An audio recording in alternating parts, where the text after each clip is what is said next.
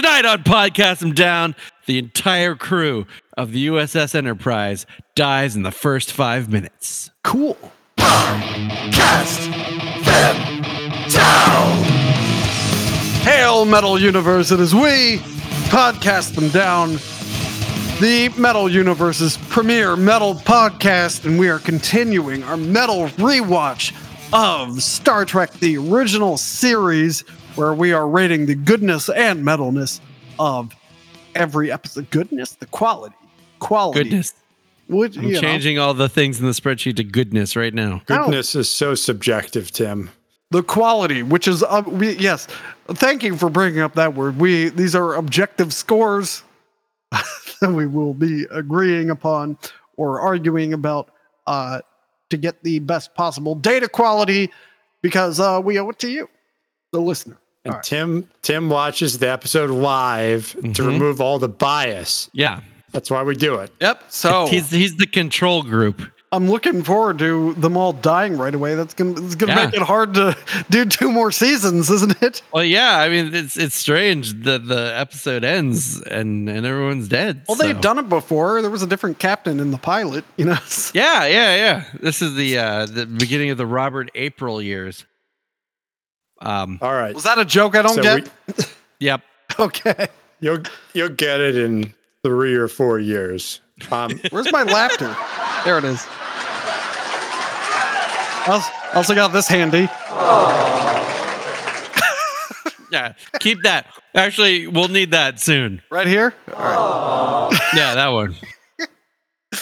uh, so we open with the Enterprise en route to And, uh, Star Cluster NGC 321. I'm gonna go ahead and Uh, hit to- play. I, Yeah, I hit do play. have to interrupt you. I am watching the uh, the remastered. You know, the- Okay. the, Mhm. HD one. So, all right, go ahead. So the Enterprise is en route to NGC three two one uh, to open up a planet to diplomatic relations. Uh, we immediately meet the uh, asshole ambassador of the episode. This guy is Robert Fox. Uh, the Enterprise receives a 710 uh, warning from Eminiar 7, the primary planet of the star cluster. Uh, and that uh, code 710 is to stay away at all costs. So, interestingly, the uh, ambassador doesn't know what it means. Yeah. He seems singularly unqualified to do his job. Like many of the people we've met on the original series. His But jacket. in this is, case, his jacket is ridiculous. his jacket is amazing and I want to buy that jacket. But, you know, this is not the fault of the missing personnel director. This is Star I think there's a wider systemic personnel issue in Starfleet.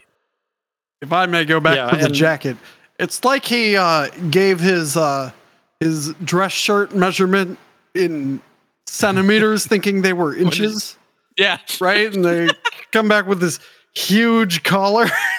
That's what it's like. And uh, uh, you know, the what we discover immediately is something we've seen before, which may speak to the quality of uh, uh, Starfleet's diplomatic instruction Mhm. and the personnel assigned to it at this point in time. Mm-hmm. Uh, but in any case, uh, Ambassador Fox orders Kirk to open the planet up, even if it risks war. So they put on yellow alert and uh, head in there, peacefully or not. Again, it's a strange sentiment for someone who's trying to establish peaceful diplomatic relations to say whether we have to shoot our way out or not, we're going in. That it? And that's, That's it. it. All That's a teaser. let's go deliber- Chamber. deliberate. um, I something uh, uh, pedantic. Um, Mhm. they call the planet seven ten. Is that correct? No, that's the Uh, code. that's the code code. 710. Okay. That's the planet- absolutely Hey, it's hard to read, and li- so I'm reading the signal that- captions while I'm listening to you. So, The planet is Eminiar 7. so, but doesn't that imply it's the seventh planet of the s- star Eminiar? Is that how these are Yes. named? Yeah. Yeah. It's the seventh planet in the Eminiar system. Okay. Okay. Go ahead. That that was my complaint. Uh, because I misread while you were talking. Okay, that, that's fine. That's fine. Well, the the admiral is very metal. It goes without saying. Yeah, in all ways. Uh, and the fact that they are practicing gunboat diplomacy, uh, and then uh, many of the fans of this show will never acknowledge that's what's going on. That's But I pretty mean- metal too. This is even beyond like even in the era of like Commodore Perry and gunboat diplomacy. This is just wanton and reckless. This is somehow beyond. This is more belligerent and more just kind of um fuck all attitude than just regular old gunboat diplomacy. It's it's And uh, I, we can't factor this now, but don't we learn in the next act that this is entirely out of the self-interest of the Federation? Mhm. Yeah, it's it seems like it like if this was the captain saying it, it seems like he's just trying to pad his resume for the Yeah. for the promotion. But an ambassador is an appointed appointed position, isn't it? Yeah, I mean, the, the, he's he was appointed by the Federation president, um, confirmed with the advice and consent of the Federation Council. Um, so yeah, no, I mean, this this guy, I'm gonna I'm gonna make them peaceful or kill them trying. yeah, And this could be an example of sort of the, the perils of uh, simplified goal setting. Because this guy is probably trying to meet some numbers for his yearly Yes, performance you got a quota. evaluation. Things didn't work out with the neutral planet. By the way, that was the best joke in that Futurama, the neutral planet, and apparently they cut out a bunch of neutral jokes, and I wish they left them all in. 'cause- Anyway, Now, Doug doesn't know this, but according to um, Federation, the first 150 years, a, a licensed textbook, um, after the incidents of this episode, uh, Ambassador Robert Fox will go on to uh, found the Nimbus 3 Treaty and, and become the first uh, developer of Paradise City. All right. I hate that song. So there Guys, you back go. in my heart. Clearly. All right. Uh, for goodness, I'd say there's not too much to go on, so I don't really have a positive or negative score. I'm going to go with a perfectly tepid five. Uh, the threat of violence against the uh, and recklessness, you know, that, those are both pretty metal. I'm going to go up to eight on that one. okay. The, the fact you don't know a universal communications code related to diplomacy and you're in this role and you don't care, Yeah. that's really metal. That is Uh, metal. That's like that's like there's a gale warning. Like he's on he's on a destroyer.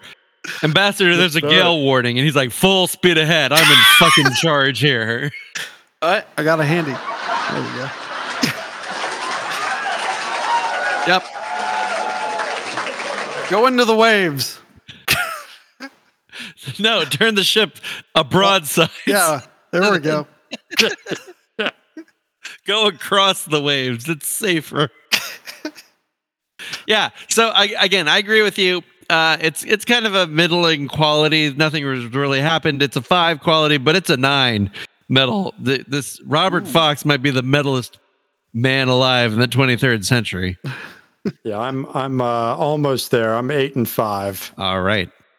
Nice. All right, let's get Yeah, out of here. that's, that was pretty speedy. It was. We we we're, we're attempting to to uh uh compress our time. Too, too much talking. Up, keep up, it keep going. going, keep Keep going. Oh no, let me talk about this more. We've been under the impression that our episodes are often a little too okay, let's Well, you see. All right, I've already hit play and they're talking, so go. okay, so they they're, they're talking. Um, and He they, said they were um, this planet was at war with their nearest neighbor, which I assume would be six or eight, right? Okay, so it's actually three.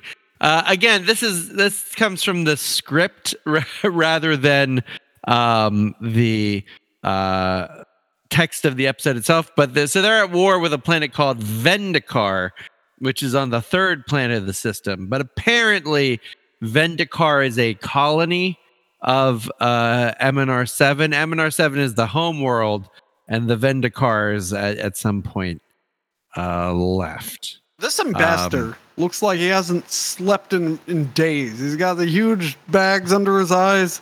And what's up with his earlobes? They're huge. I mean, also, I, you, you can't hear him, but I, I believe he is a heavy uh, space cigarette smoker.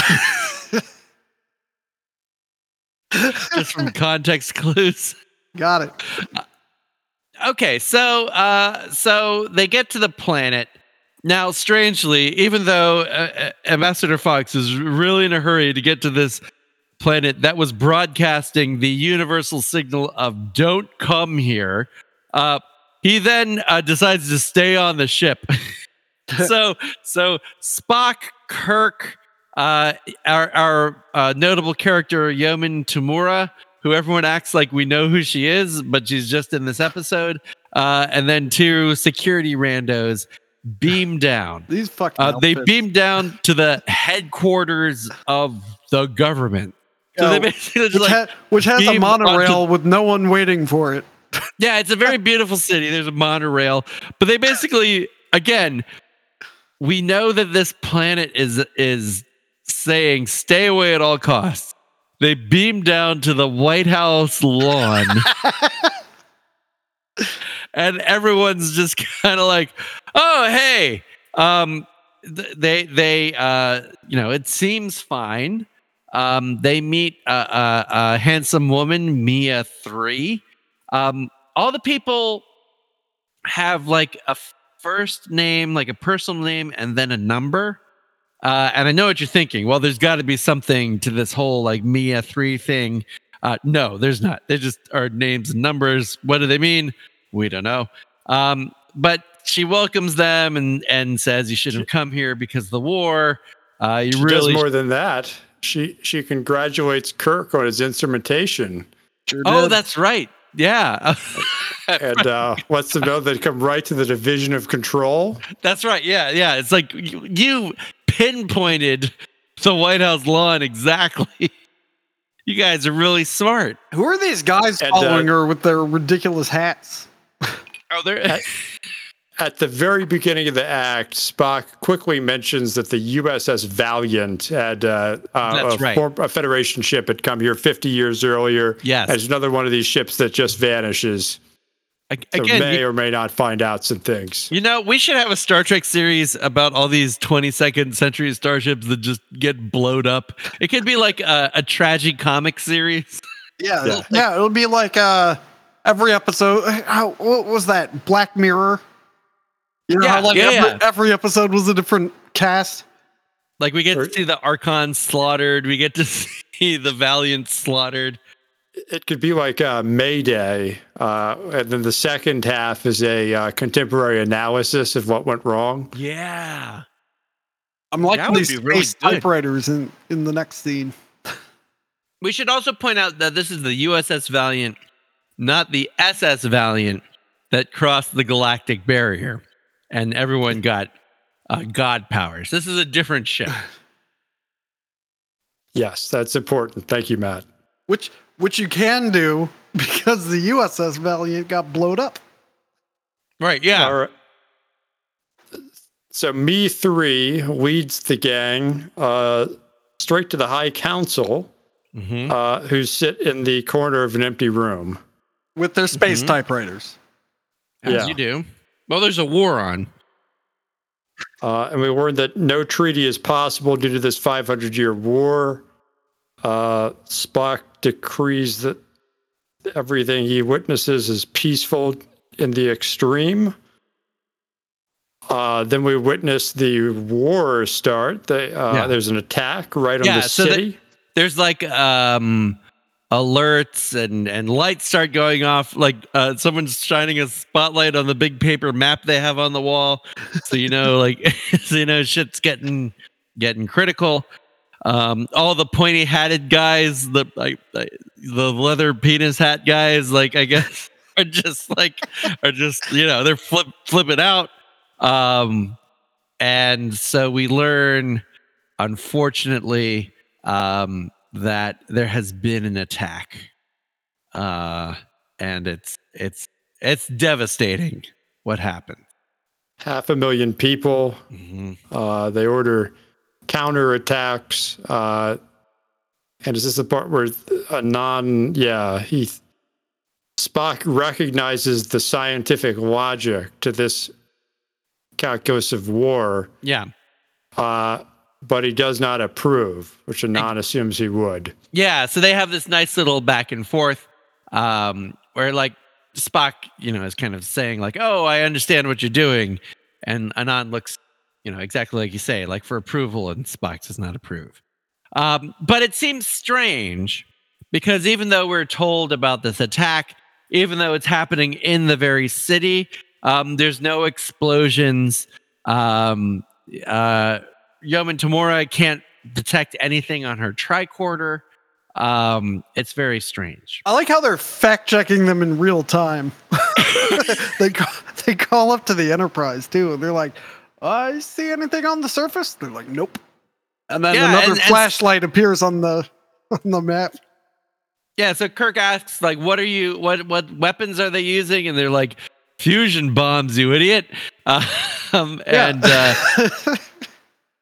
It's a tri cobalt satellite weapon. yeah, there's tri-cobalt satellites uh, as well. Uh, so you know they're doing the triage, uh, and they discover that uh, you know half a million people died, um, and they uh, Spock deduces that this war is fought with computers. Um, but herein lies the problem. So basically, Anan tells them that they have uh, a system that registers where the attack happened. And so if the attack is in like neighborhood B, everyone in neighborhood B uh, understands that they've been killed in attack and they have 24 hours, which I think is actually quite convenient to report Yeah. uh, to the disintegration machine. What? Uh, yeah. So so basically, they're fighting a simulated war with actual casualties. Um, and and so so Anan says you have to understand we've been at war for 500 years. Under ordinary conditions, no civilization could withstand that. So we reached a solution. Uh, and and Spock is trying to figure out what's going on. He's like, so it was a theoretical attack, and Anan is like, no, it's a real attack. It's it's mathematically launched. My wife died last week. um, and and so basically they've just structured their society around this theoretical computer simulation war. Uh, but when you die in the war, of course you're dead. That just makes sense. Um, the uh, the people have a high consciousness of duty. Right, exactly. And so they all just go and uh, uh, do it. Uh, but so so Kirk is giving everybody the usual like, look at these idiots, look around, uh, and they're like, okay, well, too bad for that. I think it's messed up that you guys disintegrate each other, but we're gonna uh, we're gonna leave. and Anan says, not so fast, Captain Kirk, because when your ship entered orbit, you became a legitimate target. We warned you, and it has been destroyed by a tri cobalt satellite. So, just like everyone else in the area that was bombed, the crew of the Enterprise has 24 hours to beam down to the planet and report for disintegration. Because they're already dead. Yeah, they're dead. They've been dead. The attack happened. That's a fact. I like how uh, Kirk goes to pull out his phaser or something, and they're like, "No," and they point another weapon at him. Yeah. What's, Yeah. So they, they have Like, like, these uh, disruptors. Is he dead or just the crew of the ship? They're Uh, still alive. They're still alive, but they're keeping Okay. them prisoner, um, just because uh, they need to. They need him to convince the crew of the Enterprise Hey, to beam down. for disintegration. exactly. All right. That's, That's, it. it. Let's go. I like in uh there was uh that Simpsons when uh the the wars of the future will be fought by robots and your mission is clear to build and maintain those robots. hmm They must have watched this episode before doing that, Probably. before writing that Simpsons joke. Yeah. So let's see. The uh, I think uh, I I do like. I think Yeoman Tamura just comes because she happens to have been on the bridge. I guess she's the yeoman on duty. Yeah, she's the yeoman on duty. Uh, and then they know immediately what goons to bring. Uh, beam down. I like uh it's just it's it's like you're playing tag Yeah. or or dodgeball, right? You get hit with the ball. Now go report for death. Yeah. It's like you, you're out, you. man. I got you. But it's not even that. It's, it's you're just sitting there minding your own business. Now you have to report for death. What? What? Well, it's probably inspired by to a degree to the neutron bomb. Yeah, well, that that that actually was sort of one of the inspirations of this episode. So so that it would be, you know, a s- especially the tri cobalt. So the cobalt device uh, was another theoretical Cold War device uh, that would obliterate enemy uh, troops but leave their equipment behind. So it, it makes sense. Like there, there's an internal logic um, in the weapons they're using and and the effects, I guess. All right, so but for a simulation, Mhm. for the other side to agree to the simulation you're using, Well, I think it's a joint. I think it's a joint oh, simulation. they worked on it together. Yeah. Well, I think they were fighting a. Re- it, it's implied. It's not exactly spelled out, but it's it. It seems like this was the product of some kind of negotiation, as we'll see. Uh, I think they were probably, fighting. Uh, blockchain powered tech. yeah, yeah, exactly, exactly. I'm it's a just trying to think generative of, death like, model. Oh yeah, we just disintegrated all those people. Didn't put them on a ship heading to to your planet and to fucking destroy you. No, No, we didn't do Everyone that. else has trust in the system. Yeah, because if there's, it's like mutually assured destruction. If you don't trust each other, Yeah, but Like- like, it's it's like playing hockey. If you play by the rules, you're going to lose. You got to play Well, up to the line that- and hope for hope you don't get caught. that's Well, more of that's the what put reasons the why you civilization on the brink 500 years yeah, ago. Yeah. It's it's destructive to fight a war. And that's also why you had led your league in penalty minutes, I, I believe. Yeah, well, but oh, come on. Uh, the Summit Series, Canada versus Soviet Union. Would they have won? yeah. Would they really have won if they didn't literally break the fucking ankle of their best player? No, okay, yeah, no, that's that's true. By But the way, the Philadelphia Flyers, a couple years later, beat them again. They were the only Well, that's why only that's why NHL you're team not to a beat Second them. World Same War. guy on the team. If the Second World War had been resolved through mathematical means, yeah. think about how much better off we all would have been. We could go to Dresden Cathedral right now. Yeah, but I, I was about to say something that would never make it to air, so I'm not going to. all right, all right. Maybe, maybe, maybe. Um yeah, so right. So okay, so we and and we've only just begun to think about this craziness. Um but still it, it I, I I do like the fact that it gives you the premise straight up. This isn't like uh some of those other episodes uh, like the festival where they're just like stringing us along for like two or three acts. They're just like, bam, computers, simulated war, disintegration stations. Everything we need is right here, like presented neatly in a nice pacing, nice package. And that even uh, uh, foreshadow is the wrong word, but there's a conversation between Mea and her helpers before they even make it down. Um, yeah, Matt, you saw my message. Okay. Ordered. I I mean, you Wow. saying that would be very metal. Yeah, Don't that me would be very metal. Yeah, but I do enough metal things in a day. You met Uh, your metal quota. That's right. It's almost hard to vet because this is like classy metal. Yeah. like it's not there's no it's not blasphemy. It's like is this intellectual concept? Yeah, it, yeah, it's like it's like it's like the metal equivalent of William F. Buckley. Yeah. Um. anyway, Anyway, let's I- throw some numbers at this thing. It's an eight quality and so what is I mean the whole taking war to this extreme is pretty metal. But you- I mean war there's a lot of symbolic stuff to war, death, blood, all that's not here. yeah, I mean it's it, it's hard, right? Because like the, the ordering someone it- it- this is the way I view it. Ordering someone to go into a disintegration booth pre metal. Right, this But- excessively rational technocratic process just sort of Yeah. stampeding you or uh, in your subconscious, yeah, uh, or conscious rather. But then You're- you willingly walking into the disintegration booth not metal. Be because the computer said you're dead. Um. Yeah. Yeah. Huh. So- That's where the the Ayn Rand, uh, yeah, will to, the Ayn to Rand. fight be unique. Yeah. Yeah, Ayn Rand.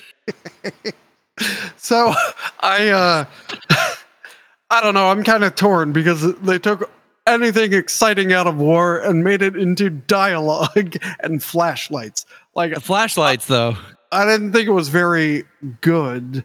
Um but y- you know, clearly if uh in this war they didn't uh follow the rules, if they are in fact that advanced, people would be fucking vaporized. So maybe Yeah. the threat of that is kind of metal, but I I can't Yeah. I I don't know. They Well, they took something excited and made, about made it dialogue. What's that? Metal's all about the box. Right, be in the box. You can't fucking step out of this box or it's all done. You're done. Hmm. But if you did, fucking vaporization. that's, Yeah. that's metal too. Um, so I don't know. I definitely I'm I'm gonna go five because you know th- instead of action it was talking, and uh, maybe there'll be some action later. And then, but I do I do like that the crew has been condemned and must report to the disintegration whatever uh pit. Um, but is it is a metal? Uh, I'm gonna split the difference and then give it a seven. Seven. Doug, what was your metal score? Did you determine a metal score? I I'm an eight quality. Yep. And I think Tim's right. It's a seven. Yeah, I, I'm gonna agree with the, both of you. So I will give Yeah. it a I seven am metal on top of shit tonight. and an eight quality score. Okay, all right, that sounds gonna- good. I'm gonna dig myself, and uh, let's get out of here. All right. Okay, now this is where the logic of the attack starts to break down because I think Mea was in the room with them, uh, but she reveals that she died in the attack. Wait. uh, according to the system. Wait, do you wait, in the 24 hours Uh-huh. before you have to report? Do you get to just like do whatever? Like, could you like go do a ton of space heroin or something, or like I don't know. I mean, say everyone, goodbye to you know fly to Europe, whatever, space Europe? I, I think they're socialized to accept Yeah. what's coming. I mean, we meet the people, and they seem genuinely uh, fine about it. So, like, no one's really upset. Um, but I think it's just kind of, uh, you know, you need to make sure someone knows how to do your job. You need to like make sure the plants are watered, like feed the cat. Uh, I think I I'd think be the worst tw- of this. I, I'd go do everything I've been wanting to do. Well, you're But just not a I good. don't care uh, someone. I'm just, I'm just uh, not a good person on that planet. I guess. yeah, you're just not a good Eminarian, I guess. Yeah. So my thought on it, Matt, is that they have a lot of death and destruction to simulate, right? You Mm-hmm. can't actually figure out where everyone's is. Uh, you work from where they're meant to be. Okay. Uh, So it's like by Uh, address or by mailing address. yeah, but it's like uh, uh, that not good SimCity game where the people would go to work. That the 2013 one. Okay, yeah. and then they get the traffic model okay, but it was too complicated to actually put them back in their house, so they just go back to the nearest house, That's right. and that's the cycle. Okay, yeah, okay. That makes sense. Okay, so yeah. I, and I maybe even there's some like random chance built in. So like it will select your address and like roll a simulated D100 to decide if you Yeah. li- okay, yeah, we can build all that stuff in. Um, yeah, so she's just kind of like, well, I guess I'll be going to the disintegration station then. See you later, Captain. And, and Kirk's all upset and yelling at her. Um, and you know, don't you don't you want to live? Why why are you gonna die? You know, all these kind of William Shatner things. Um, and, Throw away and all your beliefs because I'm yelling at you right now. Yeah. Everything you've ever known. everything you've ever believed is wrong. Uh, and so Kirk is mad because remember she's a sexy chick. Uh, so you know even though millions of people are are uh, you know going to report to the transmogrification disintegration station, uh, Kirk is very upset that Mea is going to go, um, particularly. Um, so he tries to reason her out of it. Um, but you know, she's she she is stalwart. She believes in the system. I do Um, like Kirk's Kirk's line was like, uh, "Life means you just report and die." That's be a pretty metal song. Report and die. Report- Or and to die. or at the at the very least, a pre-chorus. Yeah, yeah. So okay, so then we go back up to the Enterprise, uh, and there's some chicanery going on. Uh, so we have Kirk and McCoy. Uh, they haven't been able to raise the landing party in a while, and they're just trying to figure out what's going on. Um, and so they're just kind of talking back and forth. When all of a sudden, Uhura says, "Oh, we have a um, uh, a call coming in, and it's Captain Kirk." And he's uh, all smiles, and Captain Kirk just just voice. Um, he's like, "Hey, good news! They've agreed to full diplomatic relations, and even better, they're giving us all shore leave. So please have everyone beam down and have a great time." And and Scotty, uh, to his credit, is a little suspicious. um, and we soon learn what's going on because we get a quick cut to the war room, and old Anan Seven is something of a trickster. So, I, did they explain how he can do this? Is just just something he can do, Doug? Yeah, we never actually see him do it, right? I I mean, uh, yeah, we just we just we see the Enterprise's end. yeah. So so somehow they're simulating his voice, but it's unclear how they are. Uh, Tim, to get a third opinion, uh, on the wall in the war room, is there a floral arrangement that is an inverted cross? Note that if you see it, because we'll need Yeah, it for the still- metal score. They're still talking. I So may, um, yeah, maybe he's just a talented mimic. Maybe he's he's like uh radio's Mike O'Mara, I guess. Um so he uh pre two thousand pre 2000 pre two thousand ten. 15. Let's say. It, it should be noted that Scotty in that initial scene with uh, um, McCoy says there's nothing he can be doing, Mhm. uh, which is on brand, possibly true. Yeah, I mean Uh, he was very clearly put in charge and is very clearly avoiding all work, which which again is a great insight into the life of Mr. Scott. Um and and so they tell the Captain Kirk that they'll start forming landing parties and they they they turn off the radio. Um and they immediately both McCoy and Scott are suspicious.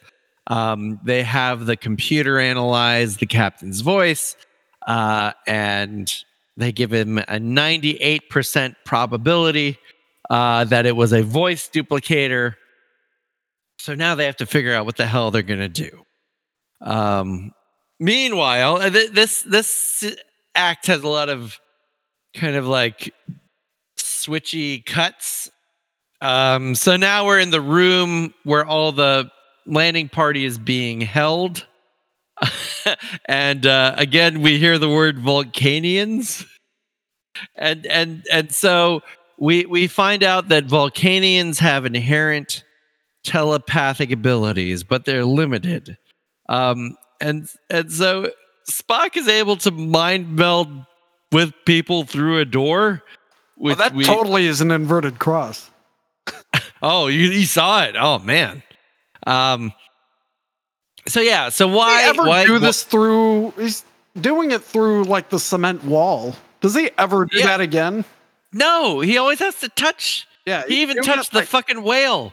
Like why did he just? both through the door and the wall.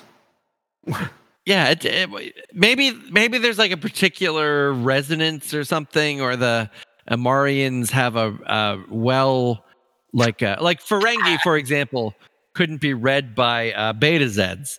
Uh, so maybe um, Amaris are like particularly attuned to Vulcan uh, telepathic abilities somehow. or- I don't know. Um, but anyway, uh, so they control the douchey uh, penis hat guy, and um, basically he like uh, tricks him to come inside. then he does an Um, Austin Powers judo chop on him. yeah, then they do judo chop, and they take his little gun uh, because they took their communicators um, and their phasers and such. Um, so then they go off. Uh, I guess they tie him up, Uh, like they, they knock him out. Uh, Tamura asks, like, "What do we do now?" And Kirk and Spock say, like, "We're gonna go get our communicators and contact the ships and steal more weapons." Um, so you watch on to this guy. Uh, okay, this is just a minor thing, but they have the guy they knocked out in the room with them, and they have his gun. But Turk Kirk takes the gun. So he kind of just like leaves a person. They don't know how long he'll be knocked out. Hopefully, Tamura and the two security goons can take this guy, but they have no understanding of their strength or abilities or anything. They're just like, you'll be fine. I think they all go with them at this juncture. They all go? Met Tim in the hallway scene where they go up to the Destructo machine. It's all of them, isn't it? Because they have to awkwardly hide like Yep. And, uh, five Oh, people okay. behind. and the yeoman buries her face behind Spock while the rest of them are like, Okay. All right. So so they just leave the guy in the room. Okay. man, That that, makes Yeah, that disintegration booth is lame. Well, what do you want it to look like? I don't know. I, I was maybe frosted glass so you can watch them disintegrate Mm. in somewhat like a. Oh, watch silhouette. people dissolve into ashes. Yeah, I think that'd be cool. Okay.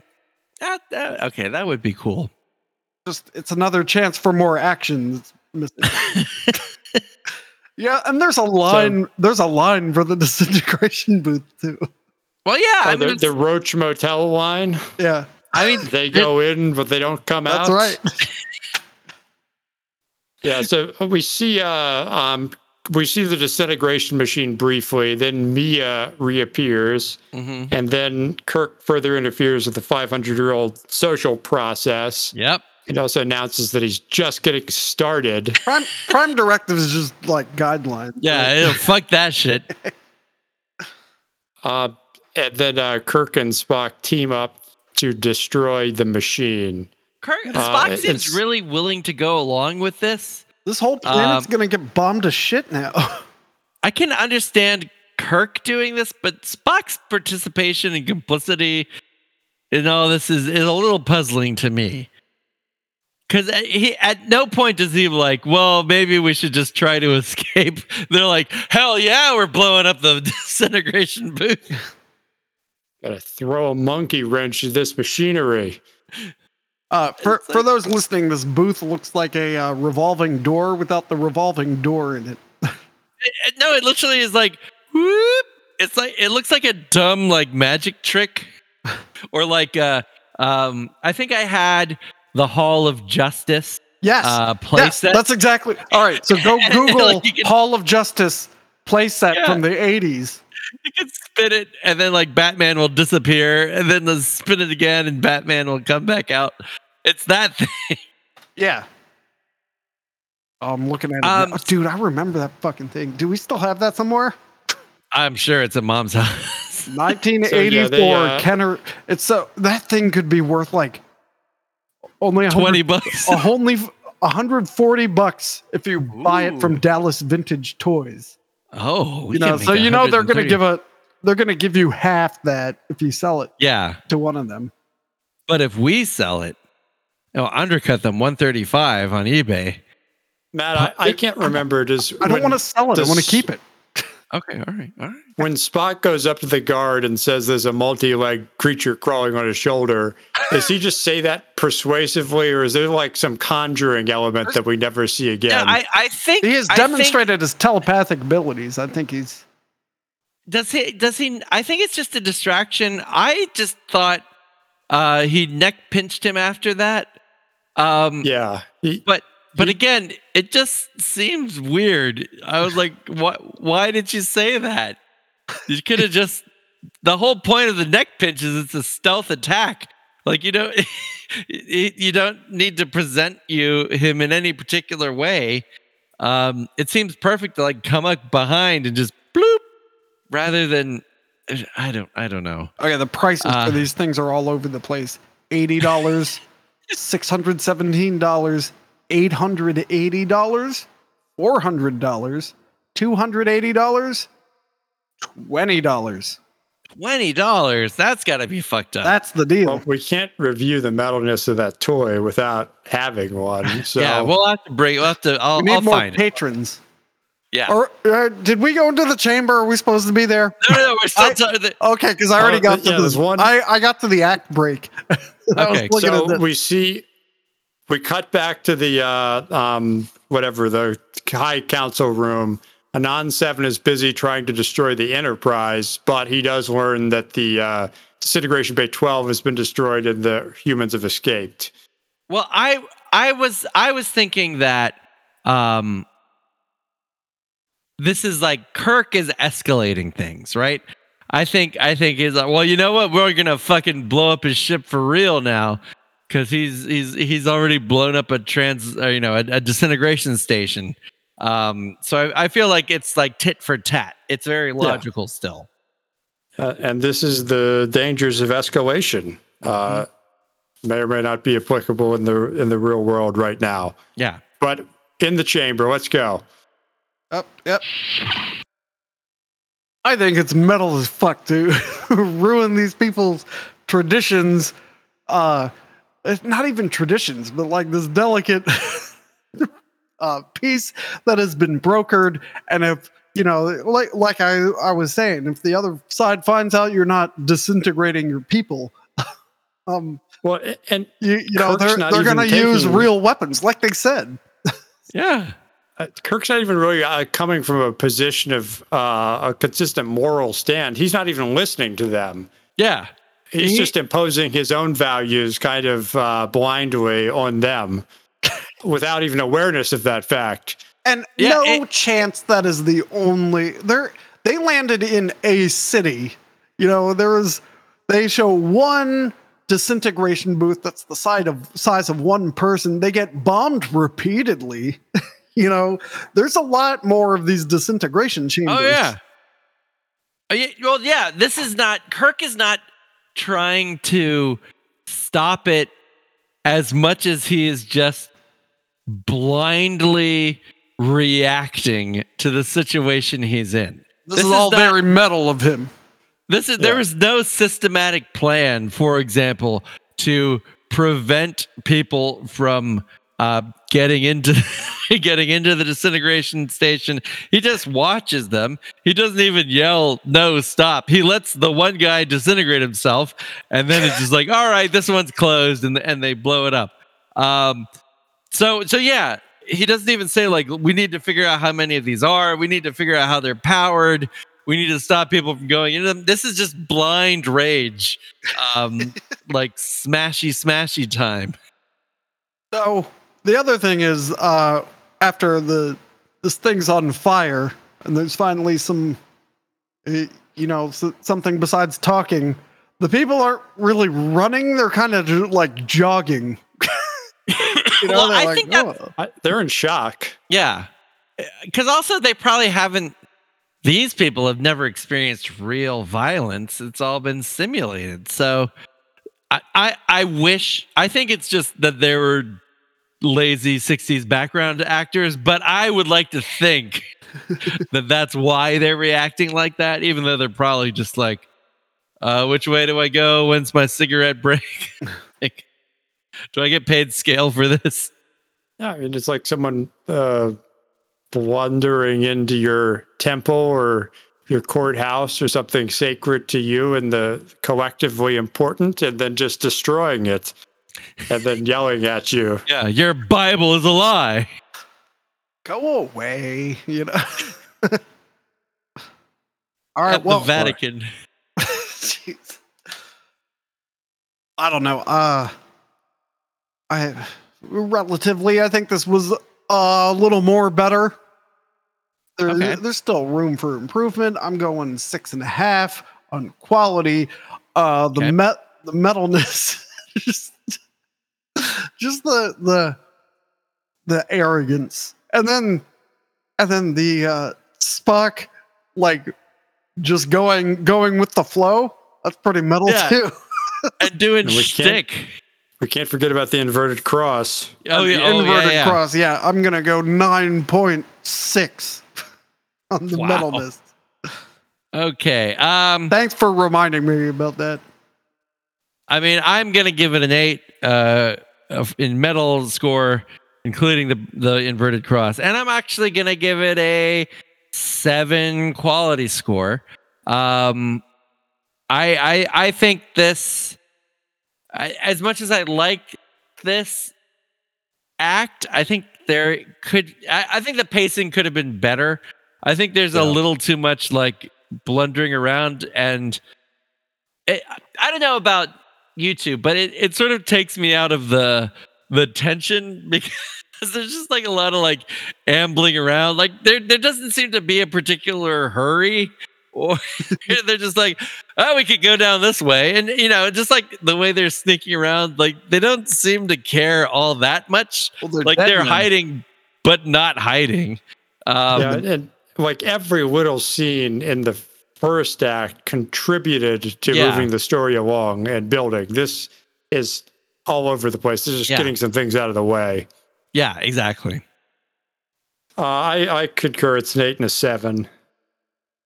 All right. Look how speedy we're being. So we open with the Enterprise nearly being disrupted. hmm Oh yeah, so they open fire on the Enterprise. Uh, luckily, the one guy was watching the flashy light, so he knew to put the shields up. Then uh, I have noted that Scotty kind of flippantly suggests nuking the planet.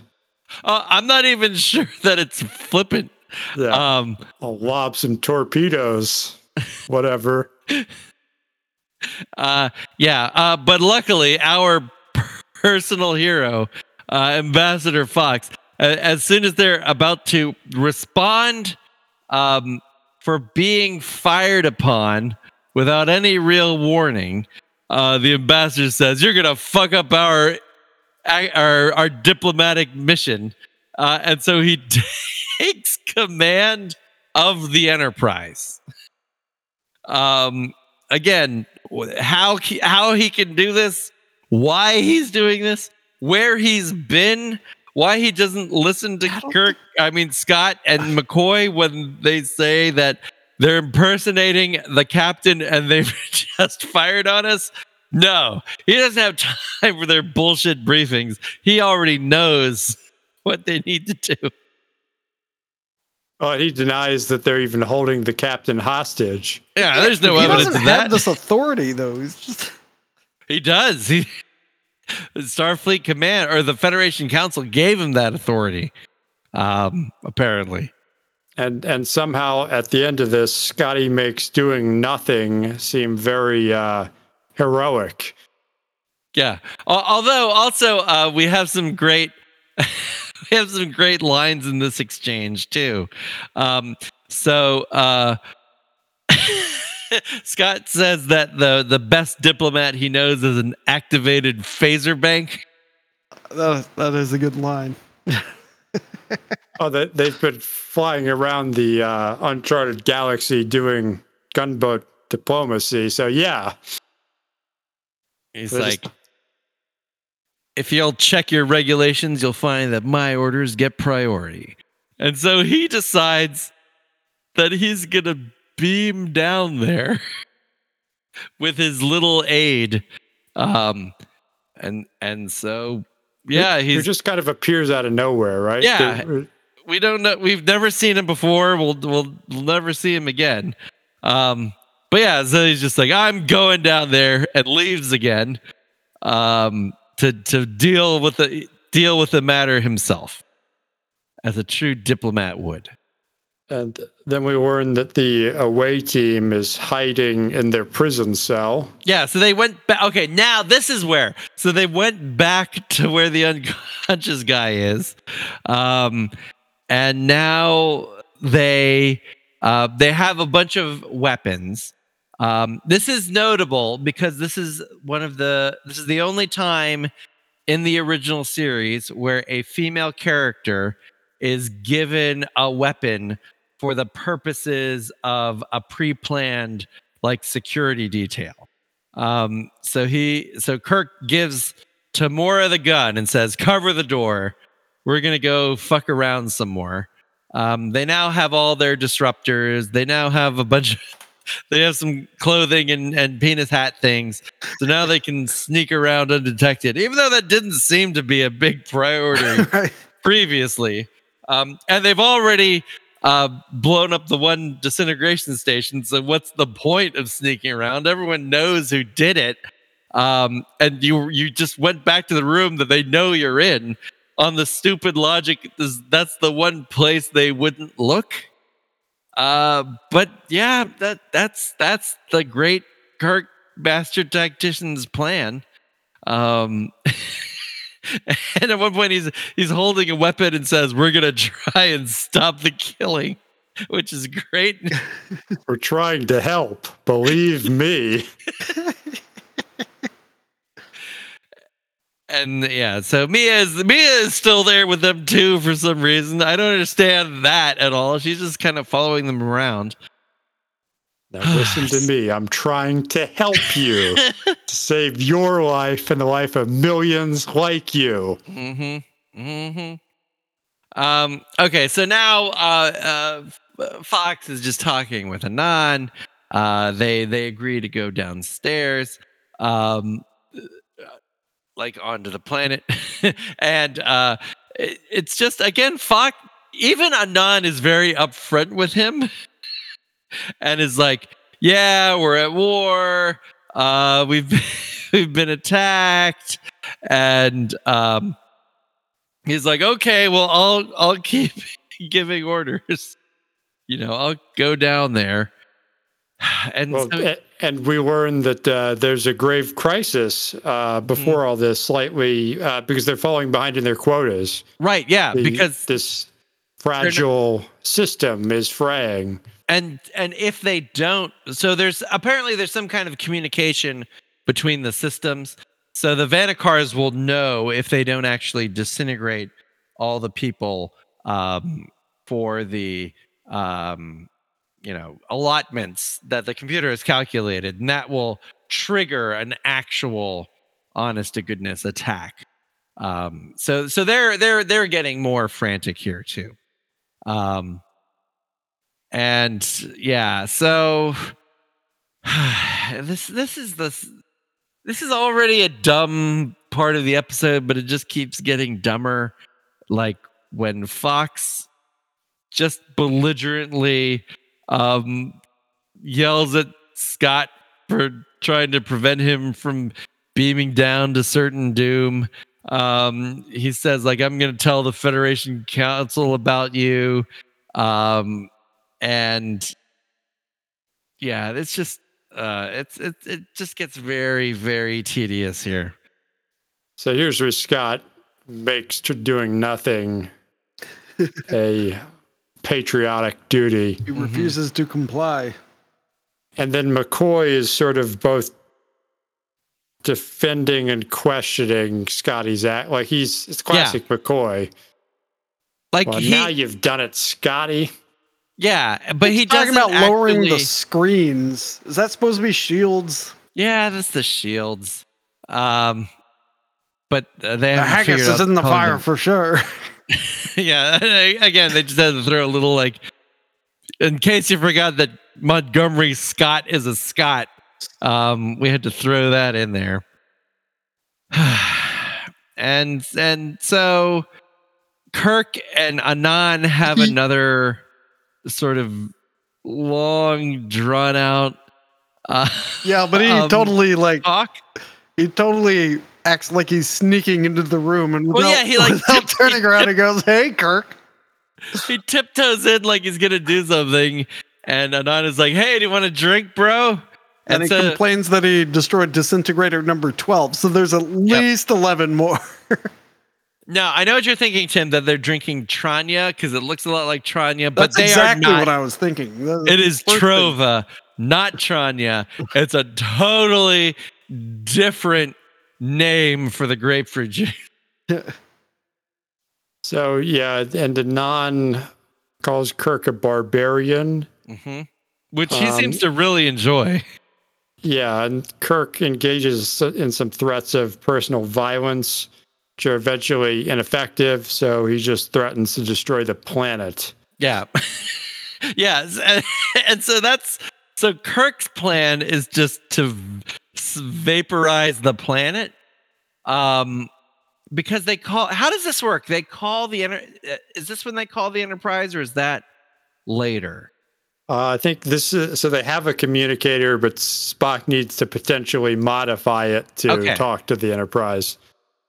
Okay, yeah, yeah. Okay, so they um Oh, this is when he's like, "Yeah, you can go get your communicators," um, and so they just leave.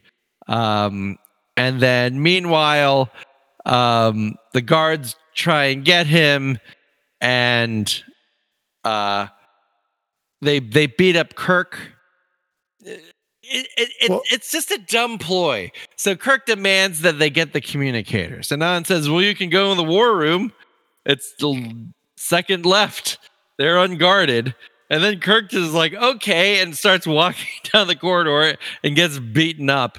Um, Well, and it's like he's expecting the ambush, but then he loses. yeah, and and um, again, it doesn't seem particularly savage, but Anan seems surprised that he wasn't killed. Maybe maybe because he has no understanding of how real violence works.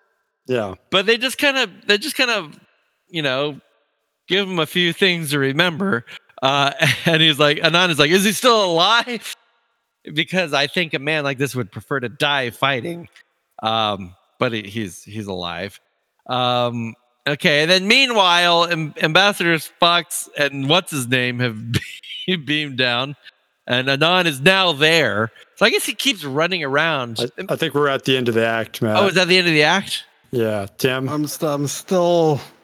They're still Oh, fucking you're right, talking. you're right. Well, So just to call out, I, there's, there's a good exchange in that um, where Kirk's just belligerent uh, to Anan, where non's like, Kick him in the penis "Won't you have a drink?" And then we can discuss our differences. And Kirk's like, "I'm don't want- interested in discussing our differences. You don't seem to realize the risk you're taking. we don't make war with computers and herd casualties into suicide stations. We make the real thing, Councilman. I could destroy this planet." That's right. Okay, that, that's right. And then uh, he claims he doesn't need a ship to destroy the planet, and that he can do it with merely a disruptor. Which, which again, no, you can't, Captain. That's not how a disruptor works. We're pretty sure that there's sound. These disruptors, at least, are based on sound waves. So, uh, yeah, no. But he really thinks that that making that th- trying destroying the planet with their own weapon is going to work. Yeah, uh, just, just You're right; it's an odd ploy, It's and then an he just odd walks into the hall and gets the shit kicked out of him. Okay, Maybe he's. I'm there Is he really drunk? Is the Trova extremely alcoholic? I it doubt could it. be. All right, Tim, hit it. Uh, we're. I already did. We've Oh. been in. I've been in here for for minutes now. Well, Matt and I are just walking in. Yeah, we're just now. walking in. Sorry. Okay, We're in the antechamber. that's the opposite of a chamber. Oh, yeah. so don't put them together. So, uh, yeah, lots of talking, lots of dumb stuff. Mhm. Um, I'm gonna go. I gotta go with a five again because you know it was Oh. offset by by the fighting.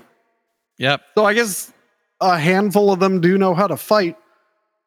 Uh, eh, no, I'm gonna bump that up to a six because I Okay. I enjoyed the uh, refusal of to obey direct orders, and uh, And you like the haggis in the fire line. right, and yeah, yeah, there was there was some metalness. They were like like blowing up planets is metal, you know. That's Well, and, Part and of what multiple made the- people threatened to blow up the planet just sort of flippantly without Yeah. thought to consequence in this act. and you know he could do it if he was on the ship, you know. And oh, oh, and how can you forget the line about the phaser bank? The best diplomat is a fully charged phaser bank. Okay, so yeah, get that that in itself gives Okay, it another half point. That'll be six and a half. And uh, All right. whole thing's pretty metal. I'm going eight and a half on metal. Okay. All right. There. Uh, Dead air. I think this is a bit better than the last act. Huh. I, I like Kirk's lack of plan a lot.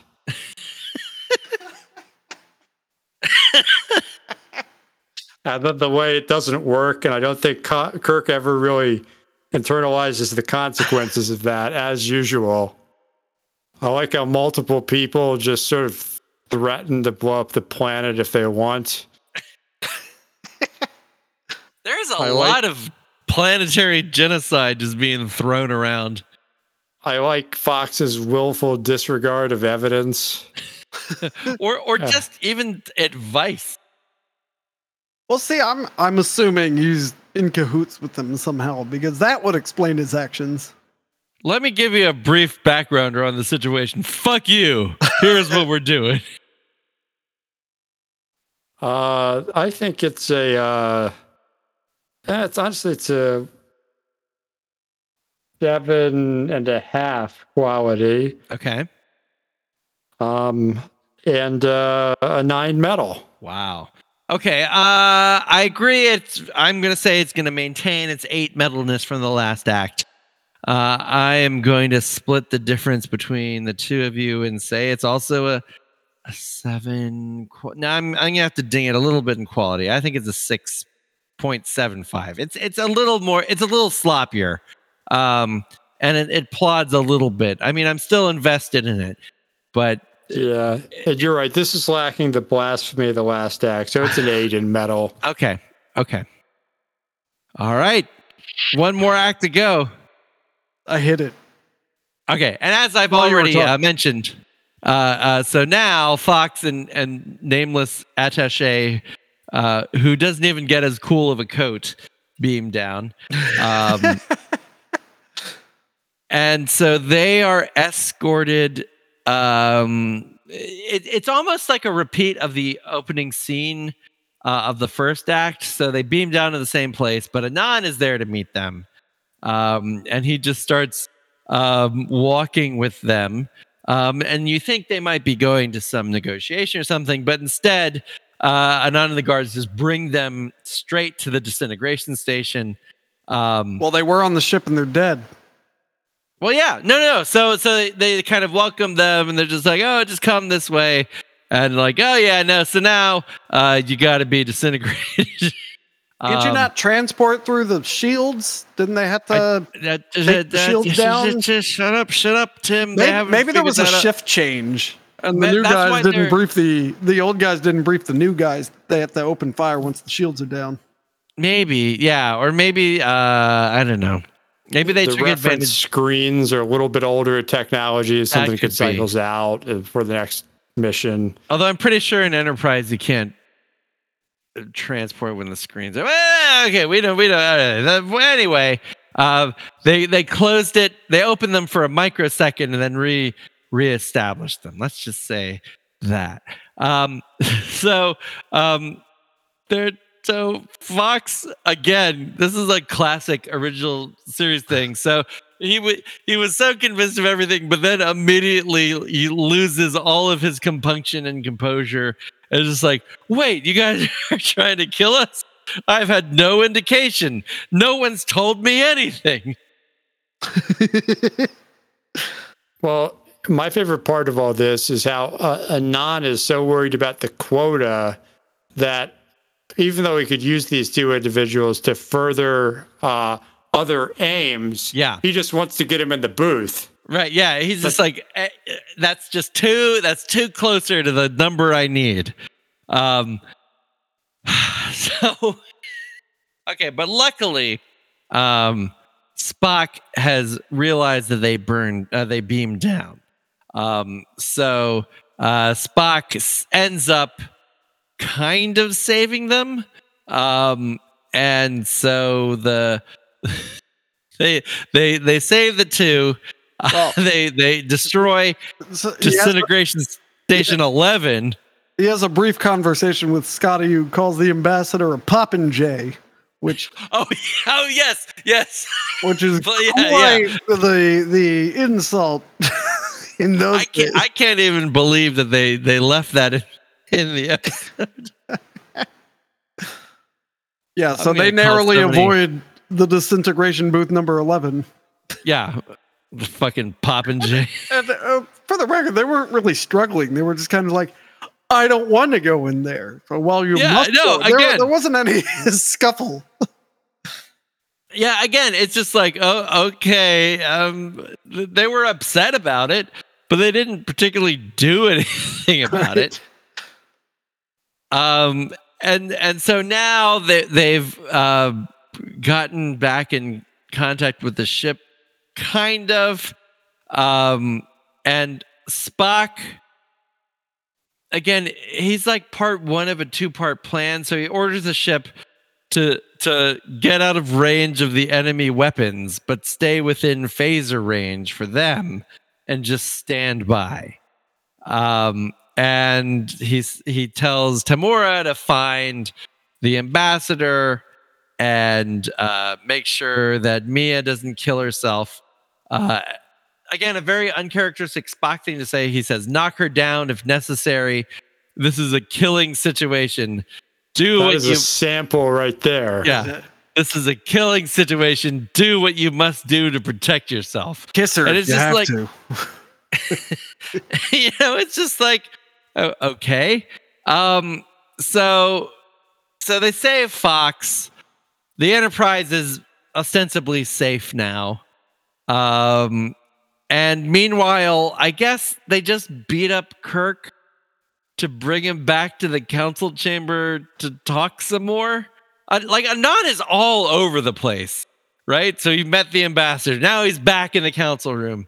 Like he must just be running down the corridor to get everywhere. They could have had a second character. You know, one of the penis hat guys, for example, um, would have worked in this uh, thing, but no. So, so then they get into a conversation about um, how the, initially the war with Vendikar was killed, uh, was was horrible. Millions of people were killed, uh, massive destruction, disease, disaster, starvation, um, and and how horrible it was, and how um, blessed they are to have this new system that preserves their culture, that preserves everything uh, for a simple price of of death uh, of people who are, you know, have all bought into the system. Um, you know, and this is um, just their way. So, yeah. So this goes on. There's a lot of talking, a lot of talking. Uh, then, Well, uh, Anan, in a very incisive and queer eyed way, explains the escalatory risk of all of this. right. Yeah. Which they're the blah, blah, blah, blah, blah, blah. yeah, and it's just like if if we don't do it, we're um, you know, we're gonna have a real war, and nobody wants a real war. Um, and Kirk reminds him that he's a barbarian. Okay, so now they're angry that the Enterprise is out of range. Um, and so Anan calls them to yell at them. Um, but before uh, he he he basically says, "We have your captain. You have to comply." Again, I'm not sure how that is a good tactic because they know the whole story now. Yeah, Um, like so he told them they all have to beam down or we'll kill your crew people and the ambassador. But if they all beam down, they'll all get killed. Yeah, And uh uh yeah. It, did you did you mention that Kirk uh like uh uh did what is it general order 24 or something yeah. So that's which so, is so so which is destroy the planet Yeah, so as they as they call, as he calls the Enterprise, Kirk just yells out General Order 24, 2 hours, 2 hours. right i like Okay. oh, what are the 23 like why is destroy a planet 24 because that either seems very high or very low to me So we know the prime directive is General Order 1. Um so it only takes Isn't them one of them- 23 orders to get to destroy Doesn't the one of them stay away from the brain people planet? yeah, G- General I think that's General Order 7. General Order 7 is that you have to stay away from Talos 7 um and uh under penalty of death, right? Um, the one thing that uh, the death penalty is still warrants. But okay, but we have to remember that that was based when the Enterprise. they're not penis hats they're visited- bowling pin hats i see why now. Okay, okay, okay. The Enterprise first visited Talos Seven in twenty two fifty four. Right? Or or no, hold on. Twenty two Yeah, ten years. Yeah, Uh, 50 2257 um roughly it's roughly 10 Yeah. years to the present day right so if there were more than 14 general orders in that 10 year time period Well, Like- the, they're encountering a lot of things out there. The Federation needs resources, hmm allies, and probably enemies too. Yeah. Apparently, it's given again uh, in another episode. Um, and uh, wow, the General Order 12 is on the approach of any vessel when communications have not been established, um, but it's interrupted. Uh, Saavik gives it. Uh, General Order number 12 is referenced on screen in the uh, Star Trek Picard episode. General Order 13 is evacuation. General Order 15 is no flag officer shall beam into a hazardous area without an armed escort. These uh, these general orders are all over the place. They're just stack or the writers or whatever, just going sequentially after Yeah. after twelve. Okay, so yeah, so General Order 12 is uh, 24 is blow up the whole planet. Um, so now we have a ticking time element in addition to the ticking time element, neither of which are taken very seriously. Um, so now it's Well- just good old fashioned Kirk craziness. Um, well, and, and there's kind of a Gulf of Tonkin moment here yeah, where Kirk's basically, I'm like, I'm going to finish your war. yeah. So yeah, so Kirk is very adamant that they should have a real war, and that's what, but that's what makes life worth living. Yeah, it basically Um, says uh, war is supposed to be unpleasant. You've made it painless and or clean or something, and Yeah. painless. In fact, you've had it for 500 years. War is supposed to be unpleasant, and you're supposed and to be avoided. Yeah, and it's it's just so so he destroys the com- he destroys the battle computer. Um, so like now they there's one battle computer. Well, there's there's like four of them, but like they're all in one room. there's no backup Yeah. system from what I can tell. And uh and Spock knows immediately what each computer's function is. That one It's also that one does it's also- casualties. It's also very distressing the terms of this treaty because the two computers on the two planets are connected.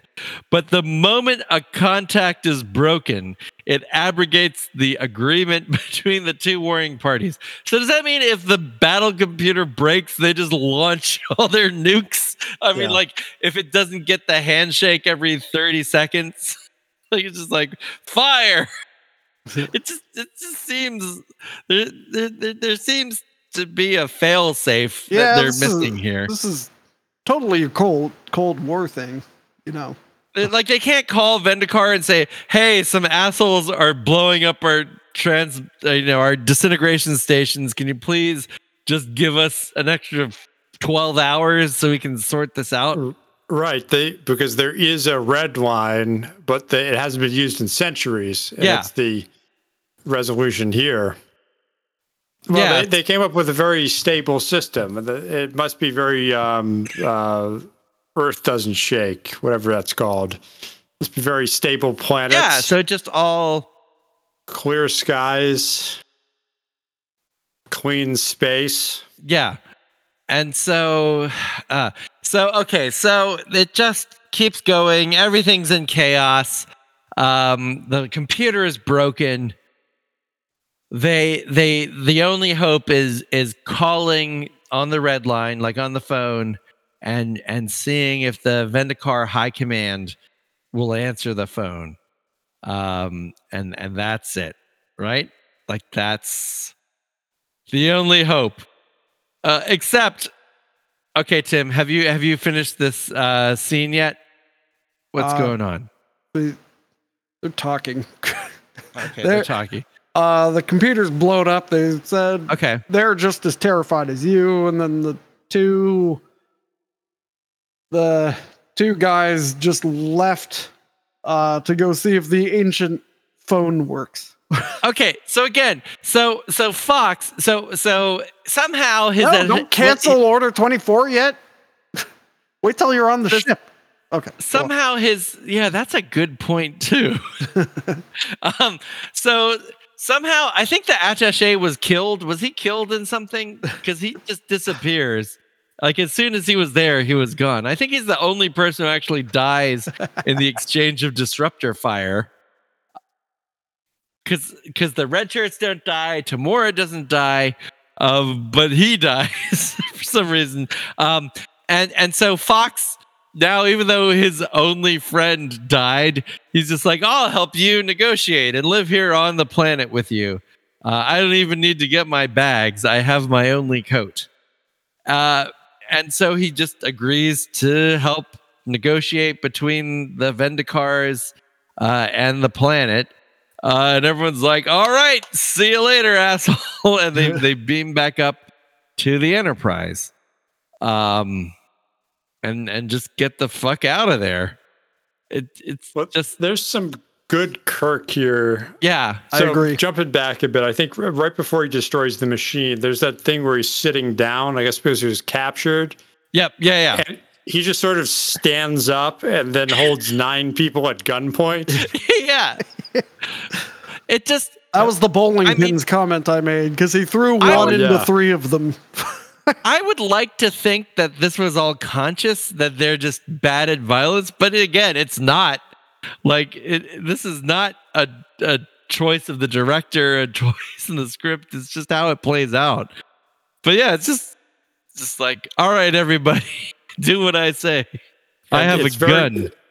Kirk is insistent on reducing everybody to his level with his whole speech about how we're all killers and Yeah. the goal is to make it to the end of the day. Yeah. Knowing that we won't kill today. he's in ka i guess Oh my, oh my god. Peace or utter destruction. It's up to you. Yeah, Kirk hates the fact that they have a sustainable war. like and and he he hates he hates cool dispassionate violence. Kirk wants Kirk wants to like rip open the the neck of his enemy and drink the blood of his jugular vein. Like Well, that's uh, proper war in Kirk's mind. And even earlier in this episode, when or uh, act, when Anan is rationally spelling out the consequences of this inadvertent escalation that's going on, Kirk only cares about that description in the context that it seems to scare Anan. Yeah. He's like, Like are you the afraid to external die, pussy? consequences, no, it's just about that interaction with that person only. Oh, you don't want to be blown up by a fusion bomb? You think being able to hug your family goodbye and step into a disintegration booth is somehow better? Kill yourself. it's just like, Wuss. what are you talking about, psychopath? At, at the very end is uh, Kirk basically says the the taking a calculated risk with the entire society as collateral on his hunch was a good decision. No, it wasn't. It was a calculated risk. Mm-hmm. I had a feeling they would do anything to avoid war, maybe even talk peace. Feelings not much to go on. Well, Mr. Spock, sometimes it's all we have to go on as humans. and then, like many of these ending quips, I don't understand the exchange. So Spock says, Captain, you almost make me believe in luck, which I get. But then Kirk says, Why, Mr. Spock, you almost make me believe in miracles. What what what is is the miracle him believing in luck? Is the- Maybe it is that sounded what- good. what- Maybe that's what why. I don't know. that? Maybe maybe miracles is the the only remaining expression of religious belief at this point in time. Hmm. Maybe. I don't know. Well, luckily though, that's the end of the episode. Let's go. All right. All right. Go. Uh, okay, I'm gonna say um, it was pretty metal. I'm gonna maintain the eight metal. Uh, there was some sloppiness. Um, I do like blowing up the computer. I do like telling people they should uh, commit actual war. Uh, I do like uh, holding nine people at gunpoint. Uh, I do like not caring that your friend dies. Uh, so I'm gonna give it an eight and an eight. I What about picking up a war out of nowhere? Uh, Yeah, yeah, yeah. Just like out of pure um uh expectation. I like the blatant disregard for your own rules to blatantly disregard the rules, Uh-huh. The rules of of the planet others. you're on. Yeah. And playing a genocidal chicken is pretty metal too. Yep. Yep. Um. Yeah. So whatever I gave the the the previous thing, just add a half to both scores because I I think So a that's fair. nine and a seven. Yeah. All right. Yeah, I'm gonna go nine and eight. I think this last act has a lot of entertainment value, resolves the story pretty well, and is metal as heck.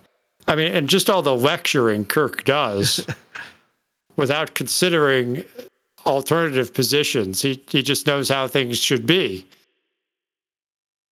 Yeah. I mean it's it's it's it's a very quintessential metal Kirk episode.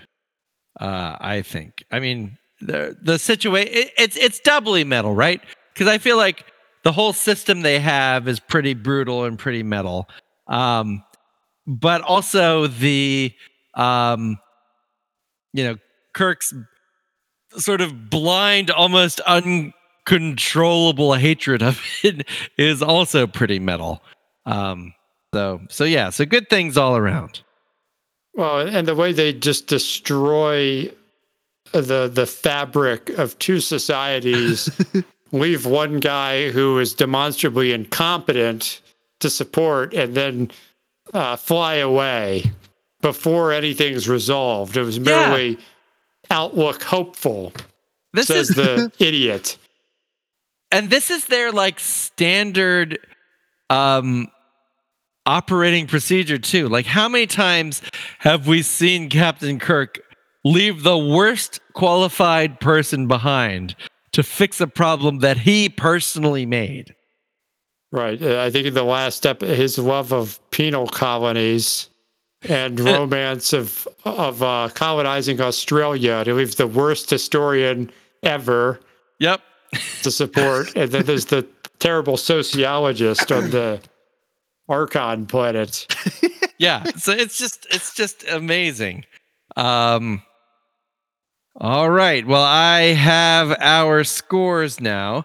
So um our average score is a 7.5979166667 um the most metal quality act the kind of best act strangely is the last act barely um but the second and first acts were also pretty good. Um, the uh, absolute score is a 182.35, uh, which is a 74.13 uh, percent, which makes this something like the sixth most metal episode so far. Um, it is just under uh, the previous episode, Space Seed. Uh, Court Martial, with an impressive 96.2%, is still the overall most uh, metal episode so far. Uh, the Galileo 7 is above this one. It beat out uh, The Conscience of the King, The Balance of Terror.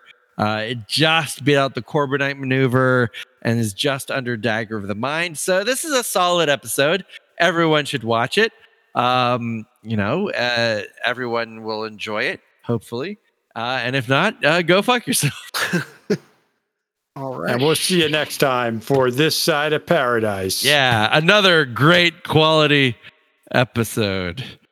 My favorite instance of restorative violence Yeah, ever, I think. We'll see Ever. if it holds up. I, nice. I also get to do a closing. Until next time, Metal Nation, if we are able to source penis hats, you can buy your very own podcast and down penis hat at steelresolve.com. I'm all in. Keep it metal. Cast them down. We already gave you the outro. I know. The tell will be, are you going to cut it and put it in the right place? Nope.